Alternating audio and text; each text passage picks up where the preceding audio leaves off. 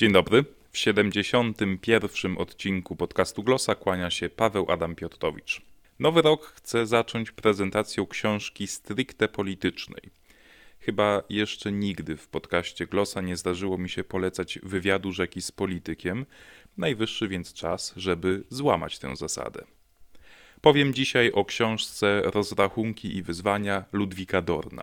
To wywiad przeprowadzony przez Amelię Łukasiak i Agnieszkę Rybak, od którego nie mogłem się oderwać. Siadłem i przeczytałem od deski do deski. Dorn na ponad 300 stronach opowiada o całej swojej karierze politycznej, począwszy od opozycji w czasach komunistycznych, poprzez pracę w kancelarii prezydenta Wałęsy, aż po najwyższe stanowiska w państwie, które zajmował za czasów rządów Prawa i Sprawiedliwości.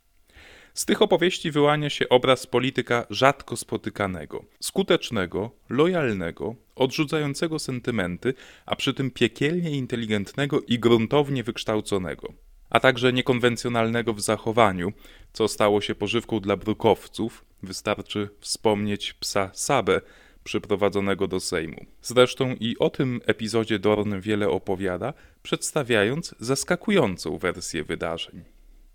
Oczywiście nie należy przyjmować perspektywy Dorna jako jedynej obowiązującej, ale na wiele dziwnych posunięć PiSu i samego Dorna rzuca ona nowe światło.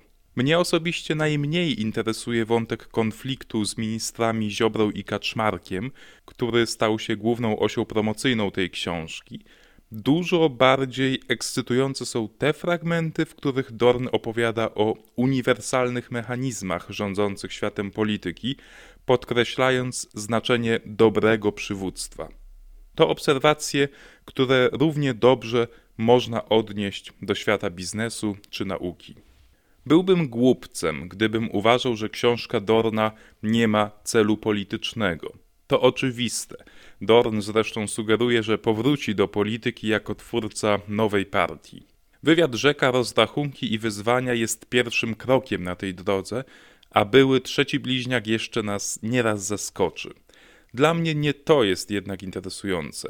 Książkę polecam Wam przede wszystkim dlatego, żebyście przekonali się, że perspektywa, z jakiej my, dziennikarze i publicyści, patrzymy na politykę, nie jest jedyną obowiązującą a głos rozsądku wielu polityków często nie ma szans przebić się do mediów.